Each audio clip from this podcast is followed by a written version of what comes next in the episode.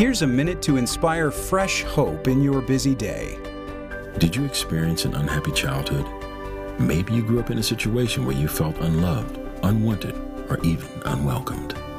No matter your life situation, remember that if you are a true Christian, you are a child of God. If you live on planet Earth, you started out with a longing to belong. How do we know that? Because God Himself said He put that longing inside of each person. To answer that longing, the Bible says, To all who received Him, who believe in His name, He gave the right to become children of God. As you trust your life to Him, you become a child of God you become part of his family. You're loved, you're wanted, and you belong. Look to him to meet your needs. He loves to take care of you. This Hope Minute was brought to you by Hope for the Heart. To learn more, go to hopeminute.org.